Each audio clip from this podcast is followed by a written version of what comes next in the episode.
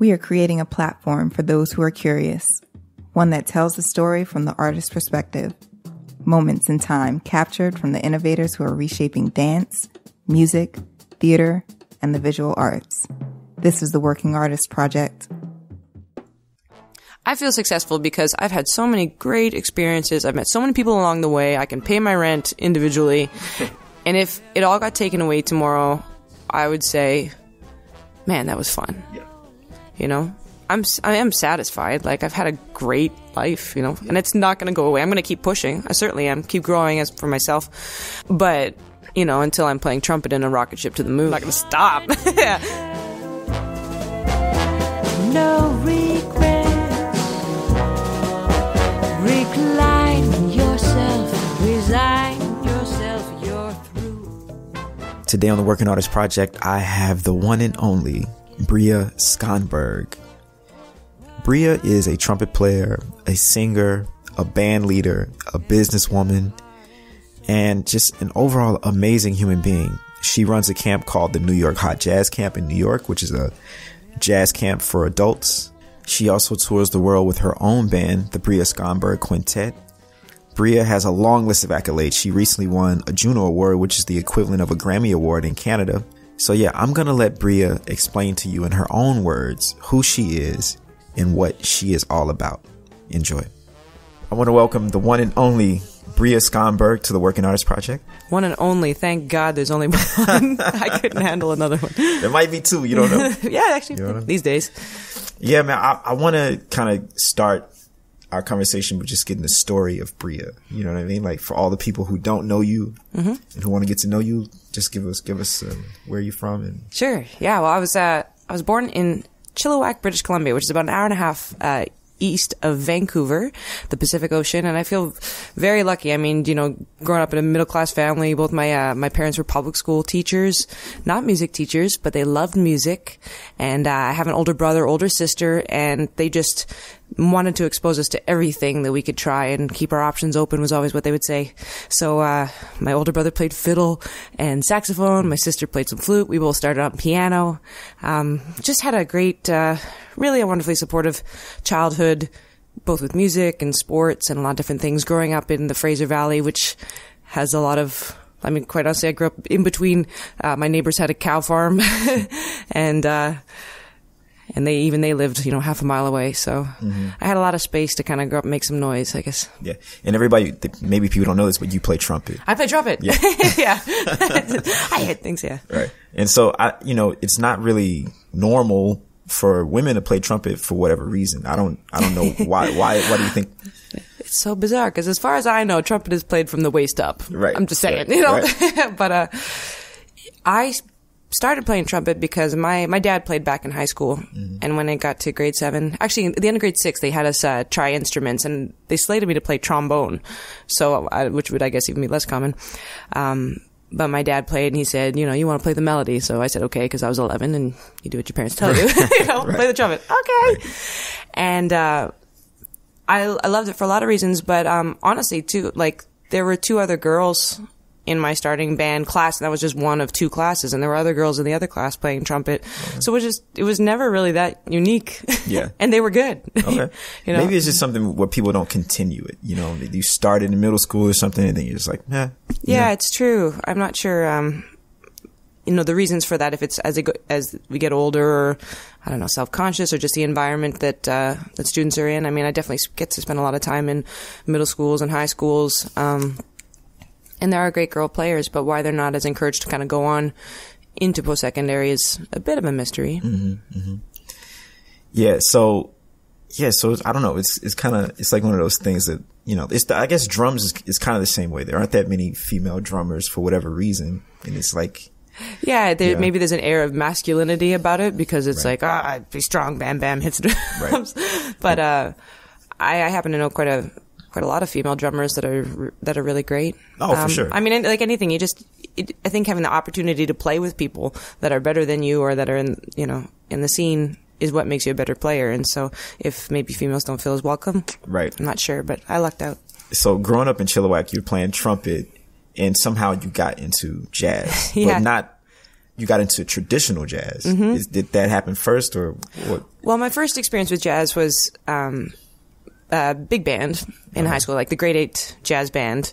Um, I started playing trumpet grade seven, grade eight. I got into the jazz band and we played, uh, I don't know, everything from like the Hay song and, and to uh, On Broadway or if I can remember, you know, and big band hits right. and stuff like that. that right. um, so I loved big band music. Um In my hometown, they had a jazz festival, which did a great job of incorporating the local youth. There was always one big youth stage where every band in the district that wanted to participate could have a half an hour set. So you'd go there, and it was always like, you know, you could check out the other students and see what they were doing. And at the same time, you had a free pass to the festival where you could go and see live bands playing music. Now, for anybody outside of New York City or major hubs, that was a really, really cool event. Yeah. And it was fun because the music um, focused on traditional jazz, like Jelly Roll Morton, Louis Armstrong, um, early stuff, which uh, we can talk about how that got up to British Columbia. Um, but I, but yeah, basically just being around that music and seeing it live had a huge impression on me. Um, and all that happened at the same time when I was like fourteen, fifteen years old. You know, it's a great time to be impressionable. Right. And especially when you're like hanging out with people, you fall in love for the okay. first, second, third time. Right, right. You know, it's, it's a party and it's a great atmosphere. So yeah. I just always associated jazz with a coming together culture. Yeah. I don't know. It was, it was more difficult for me to get into that period of jazz. You know what I mean? Cause it's just, the recordings are a little, are, aren't as hi-fi or for whatever. So like when you're yeah. fifteen, you're just kind of like, ugh. I guess that's cause I didn't, I heard it live before I heard the recordings of it. Okay. That makes sense. You know, and yeah. it was just fun and yeah, right, right. approachable. And quite honestly, like in retrospect, seeing how it's the the building blocks for improvisation. You know, I can't believe how many kids come out that got tears in their eyes because they don't know how to play scales over a jazz tune. And I'm like, play the melody. Right, right. You know, let's get some blues. Like doesn't, you know, don't play too much. Just mean mm-hmm. what you play. Right. And, um, you know, fast forward a couple of years when I got into high school, uh, they st- started a combo for the youth to put into the jazz festival specifically for playing combo style music. So oh. grade eleven, my teacher was putting transcriptions of Potato Head Blues, West End Blues, Cornet mm-hmm. Chop Suey in front of me. And I liked it because it was challenging. Right. You know, it, it's still challenging. I still yeah. can't play it. Still try to play it. Yeah, dude. Um, but it, it was amazing. And it was definitely, um, specific to our town because we'd go to the regional jazz festivals and, And then, of course, we were like kids. We had to wear suspenders and that kind right, of thing because right, right, right. you played Dixieland. Right. Um, and the adjudicators were always like, wow, you guys are really, really great. We don't know what to tell what you. To you know, we don't. But, man, that was that was really great. Right. You know, fun. Because they don't, I don't know. Yeah, post-secondary culture doesn't even know what to No, the music. Well, most kids started like Satin Doll. They started Duke Ellington, yeah. right? They don't. You don't go that far back. I, I think it's great. Yeah. That, that happens because you get a complete picture of, of the music. For sure. I mean, the farther I go back, uh, you know, there's just so much more to kind of learn about it and to get the whole story of jazz. Mm-hmm. You know, I, the more that I learn about the music and go back and you learn about how the people came together, like in the South of the United States, by choice or by force. Right. You know, you learn the story and what those rhythms meant and how those came, uh, you know, the melting pot as we call it. That's what I, like now I appreciate. When I hear music, especially jazz music, I hear those influences of a lot of different people coming together. Okay, so so you started playing trad jazz in, mm-hmm. in grade school. You come up through college. You're doing that. And then at some point, you're going to be a professional musician. Yeah. So you decide to come to New York City right away, or what was the, what was it? No, I'm older than I look. I... Uh, Well, first, I played trad, and then when I got to college, I stuck out like a sore thumb because I was playing quarter notes like Louis Armstrong, and everybody else was... I don't know, Lee Morgan or later. Right. so I, but I, so I caught up to speed, you mm-hmm. know, and I worked and I loved all, all the eras of jazz. Um, I graduated in two thousand six from okay. Capilano University with a degree in jazz trumpet performance, where I also took some vocal lessons. Would you like to see my degree? Yeah. Give me a Give degree. No, but it was great. I mean, I, a lot of people, if they keep up trumpet as a hobby, I have total respect for them, or if they have the discipline to do it on their own, but I did not. Right. I had never had a private teacher until I got to college, and I'm lucky they let me in. And so I just got the tools, you know, I, that I need to figure out how to make music and write music and such, and meet a network of people that I still play with to this day. Mm-hmm. Um, But after graduation, I, by that time, I was already leading and managing two bands. Um, basically, this the band that was together in twelfth grade, high school, kept, most of us went into music schools, different ones, but I kept them together. And that's when I started to get on the phone and tell people we needed money for gigs. And they laughed at me because I was seventeen, right, you know, right. But, uh, I was fortunate to like get that real world work happening before I graduated. So right out, as soon as I, I was already playing a bunch of different festivals. There was a whole culture of traditional jazz festivals up and down the West Coast. I mean, every other weekend, at least. Uh, we were traveling. Um, my two bands, they were called, well, one's called the Big Bang Jazz Band. We're actually having a twentieth year reunion since that band started in wow, May. You are old. I know. I have to whisper that.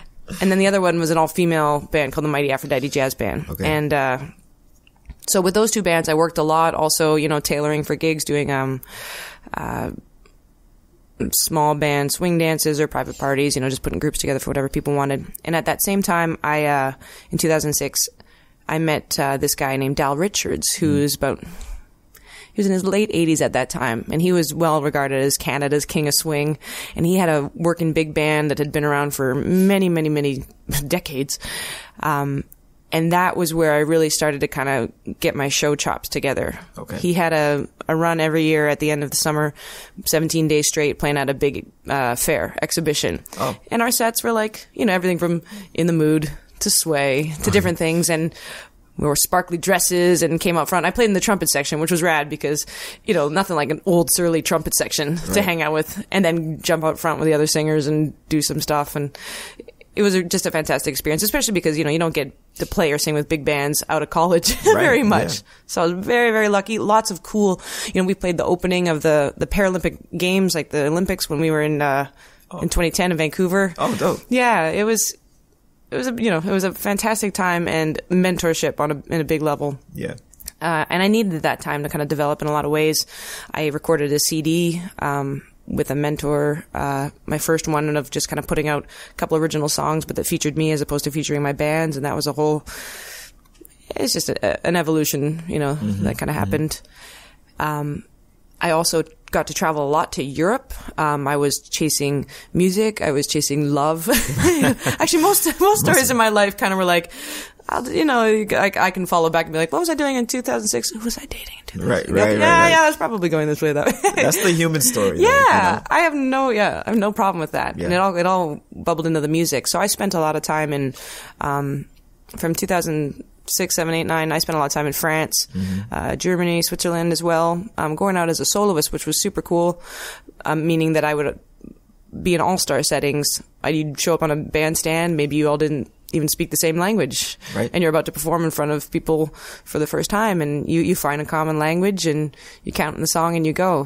And yeah. It's really beautiful. Mm-hmm. Like, it's fascinating and cool, and all the way to Japan and China, and just all these incredible adventures. But I was making a lot of, you know, it's kind of just throwing a lot of spaghetti against the wall, you could say, like, seeing what would stick. But I eventually wanted to make a move. Uh, I wanted to move to Los Angeles. Oh, oh okay. Because, why not? You know, palm trees, yeah. California dreaming. You know, you have to understand, when you grow up in, like, Vancouver and it's rainy all the time, uh, you want to go to California. But I just had uh, more friends, thanks to the festival scene over in New York City, that got me over that way. And I'm I'm so glad. I, I think I would have been... Uh, you know, chasing the wrong things for the wrong reasons, oh, yeah, trying to be a jazz pop star instead of going to New York and actually cutting through my bullshit. Right, right. You know? Yeah. Yeah, it's just different energy. Yeah. In, in L A. Like a flower bending in the breeze, bend with me, sway with ease. When we dance, you have a way with me.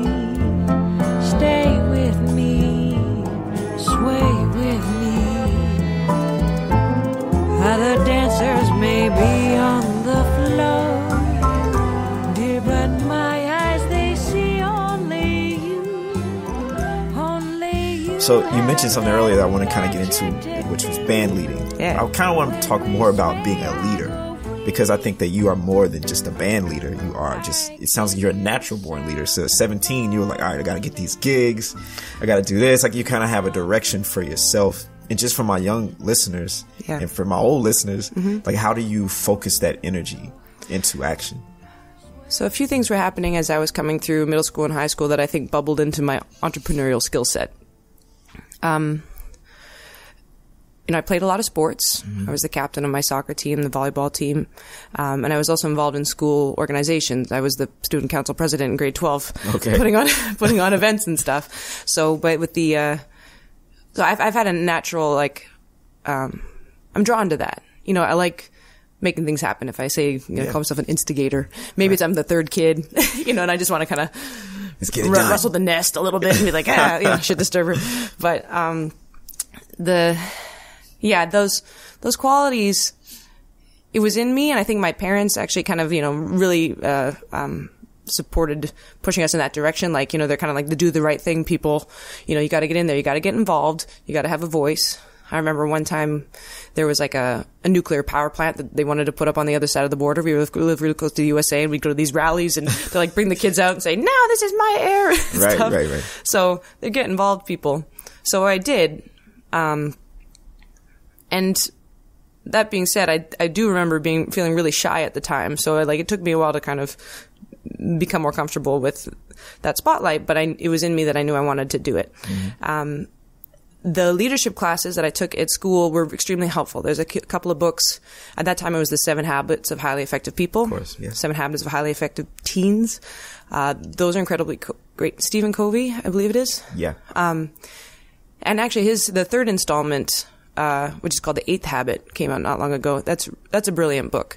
It's about empowering other people through your own leadership. Okay. You know, it's more kind of relevant to today because people want to feel more emotionally invested in, I believe, in what they do. Right. Um, right, right. So I, you know, I've definitely studied it and tried to learn from my own mistakes along the way.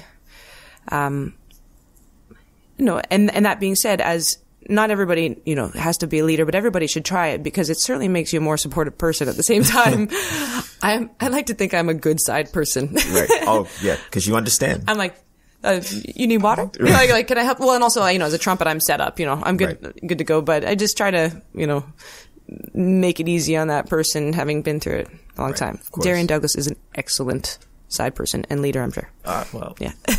depends, depends on the day. Yeah. So you also have a camp. Yeah. Which is an adult music camp. The New York Hot Jazz Camp. Okay. w w w dot n y hot jazz camp dot com. Yeah, so tell us about that. Like, there it is. And go check it out. Yeah. yeah. I'm just a leader and a promoter. And uh, you learn.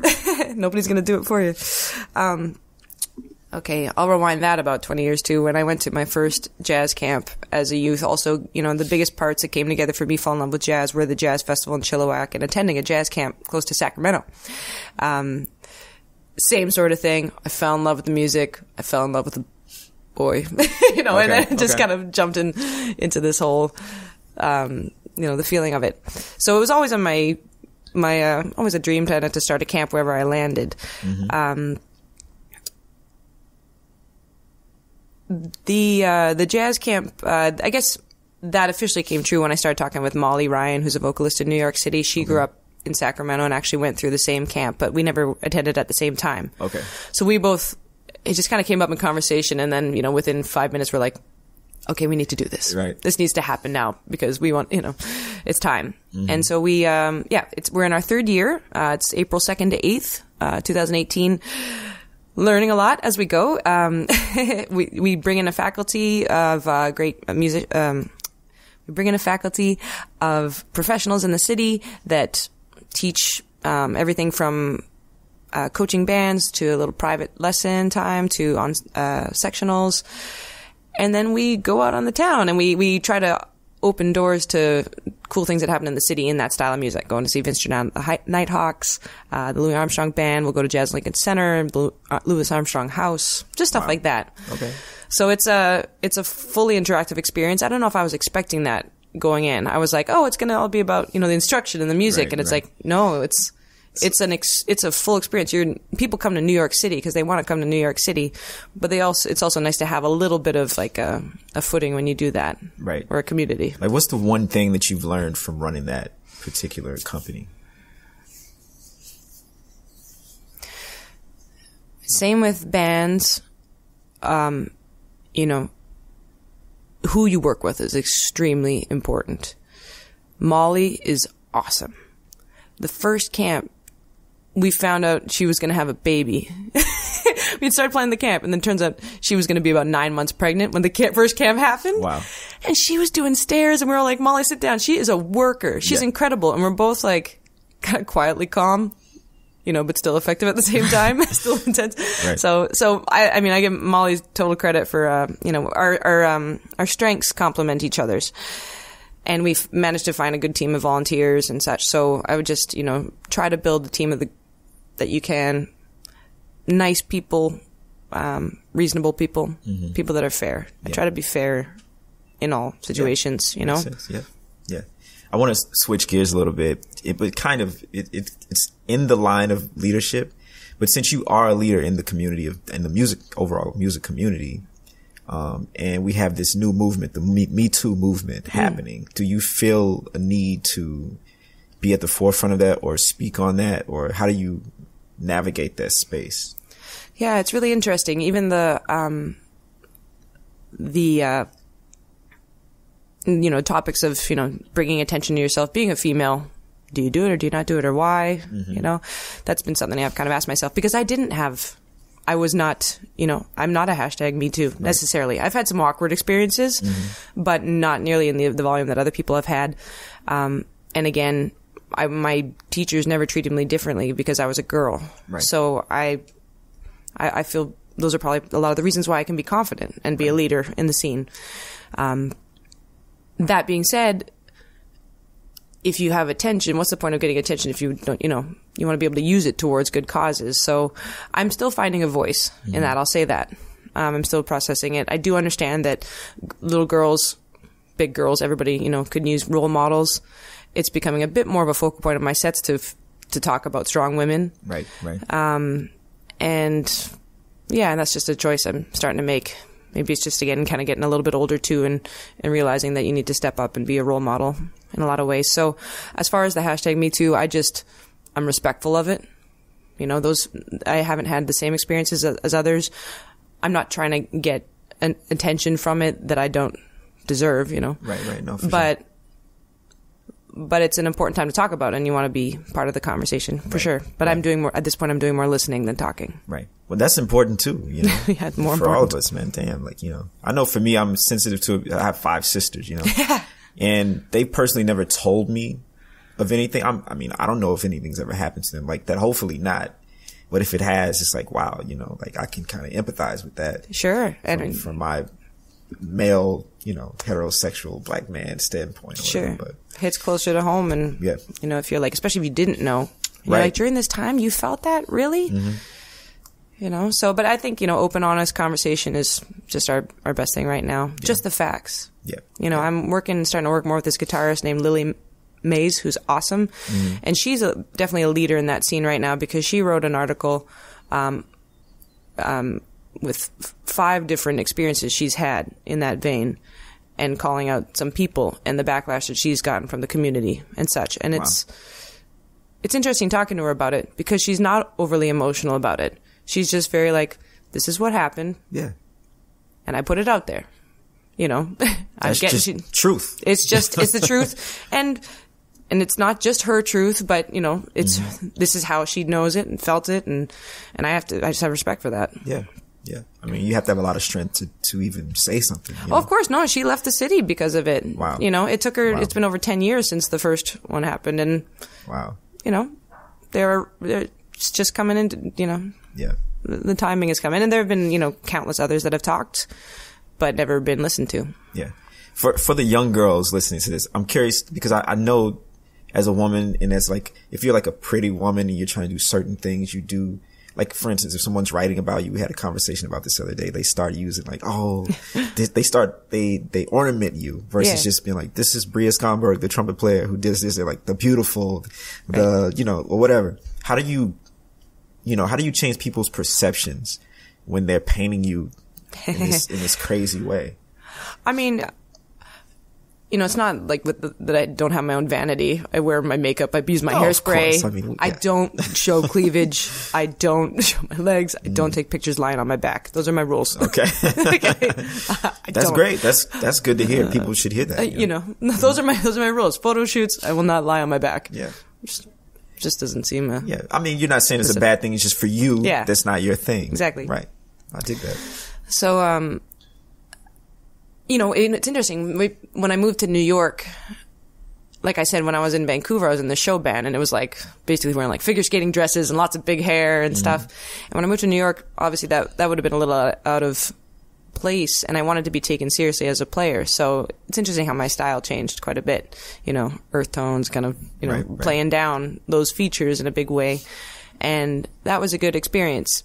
I think as I've become more confident with my place in the scene, I've been having more fun kind of getting decked out again, because right. you want to feel sparkly at your own gigs and stuff. But, but yeah, I, you know. But is it even fair that women have to think like, like, okay, I need to like not be as pretty so people can take me seriously? Like right. to me, that's kind of some bullshit. But right. and it's kind of a narrative that I hear a lot from female guests. You know, I never hear a man say, you know what, man, I didn't cut my hair today. Yeah. So, like, they're not going to take me seriously yeah. if I, you know, in um, fact, they'll probably regard me even better if I right. am half shaved or whatever. Yeah. I can't control what other people think. Mm-hmm. Um, I know what makes me feel confident. And if what makes me feel confident in that moment is not wearing makeup, then that's what I'll do. You know, I have a choice. Yeah. Um,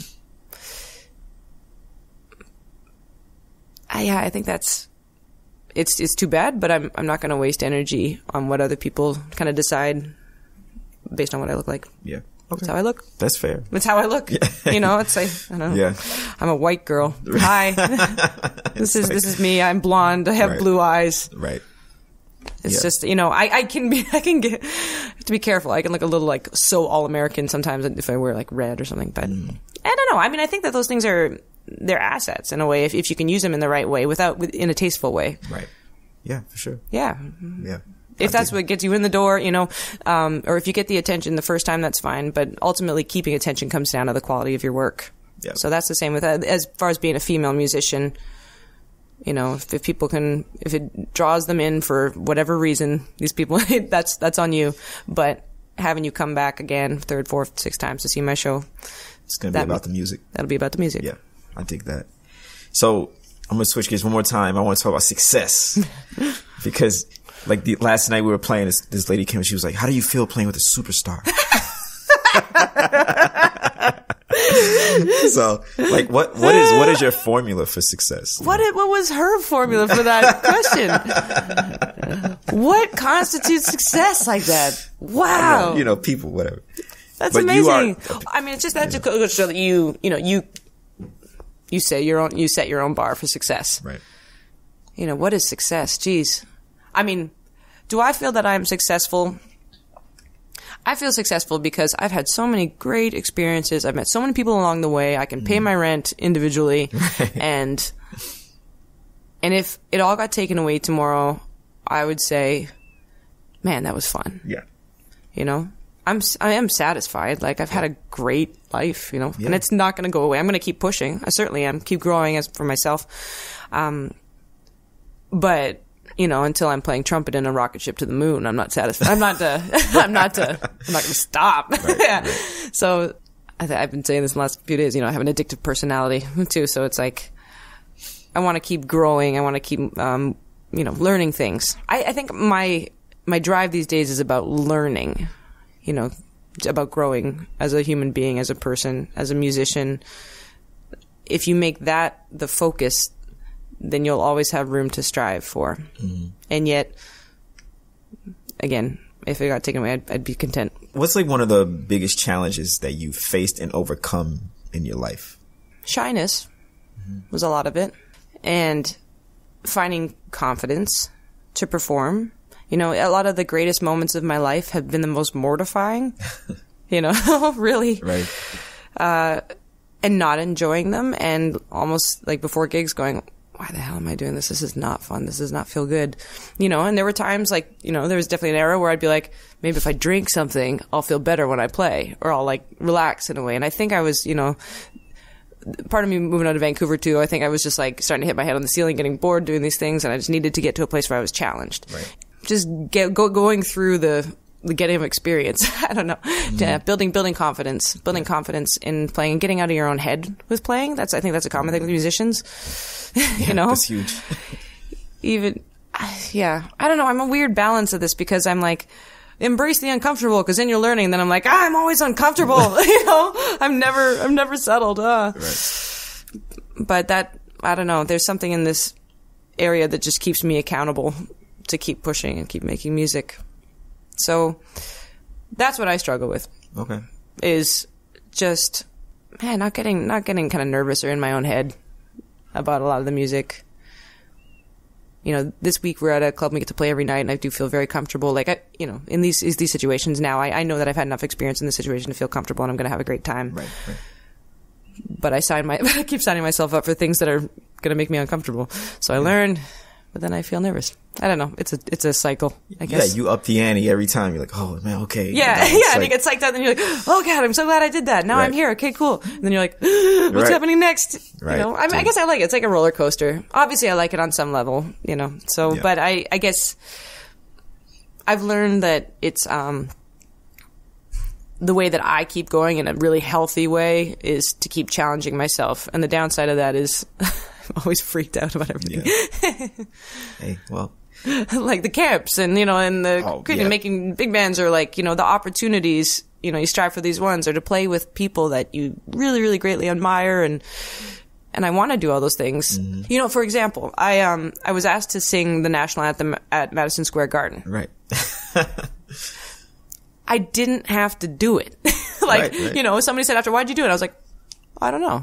Like, I didn't have to. I didn't make any money. Right. You know, right. I got to watch a hockey game. It was for the fun. experience. It was for the experience. Yeah. Just like, you know, take it off the list and say you can do it, but, you know, you're, you're just putting yourself out there. But I, you know, it was, it was great. It was really fun. And I did that. And, and now I know I could do it again. Right.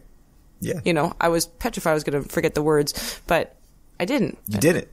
You I, killed it. So. And, I'm, and now I can do it again. Yeah. For money. Right, right. That's it. Gotta get paid now, baby. Like, yeah. That's great. I, I want to play this game. I play. It's called the word game. And so this is the way it works. I say words. You say the first story that comes to your mind. Uh-oh. So are you ready? I'll try. I'm pretty good at filtering. Don't filter. I know. Okay. Courage. Wizard of Oz. was, it, was it what? The lion. Oh, that my, my courage. God. That's the first thing that comes to mind. That's the first thing that comes okay. to mind. All right. Uh, Love. Um, uh, I mean, my my husband. That's that's my love. Um, uh, he's uh he's not a musician, as every musician goes. Oh, good, great. Right. You know, he's not a musician, but he's uh, in the arts and in the business, which is extremely helpful. It's wonderful. He totally gets it. He's understanding. He's just a little bit crazy, and and we work together great. So that's that's love. Like, that's really love. Yeah. New York. I just I think I visualize things a lot. You say New York and I just see like, ooh, lights. Dun, dun, dun, okay. dun, dun, dun, dun. I that's still cool. see that, you know. Yeah. I see another side of New York too. Um but I can tell a story. So before I moved to New York, I'd been there several times, but the first day that I moved to New York City, I had taken a red-eye flight from Seattle. And it was a different experience because I had my suitcases packed and I kissed my parents goodbye. Like, I'm not sure if I'm coming back this time. You know, it's very emotional. Yeah. So through the night, got in, took a cab, went to my buddy Emily's house and crashed on her couch for a couple hours. And she was like, hey, do you want to come busk with Baby Soda in Washington Square Park? And I was like, sure. Which is just like going and jamming on the street. And so we did. And I was pretty short on sleep and I was a little bit, you know, out of it. And then, um, couple songs into our second set, when Marsalis walked by. he just walked, he just walked by, and I was like, am I just seeing this? It was like the Great Oz. Speak, okay, there you go. There's right, a courage right, time, right. through line. Um, and he just stood and listened for a little minute, you know, give a nod and a thumbs up. I, you know, I kind of give him like a, hey, right, yeah, what's yeah, up? Right? yeah, no, cool, no like big that. deal, no big deal. I'm playing Whinin' Boy Blues by Jelly Roll. Right. And, uh, and that was just like the craziest affirmation of like, okay, you made the right move. Right. We're not in Chilliwack anymore. Yeah. You know, it was just, yeah, wacky. So New York is just like, uh, you never know. You never know what's going to happen. I love that about it. We're coming to an end, and I like to finish every episode with this question. And the question is, what are you most, the three things you're most thankful for?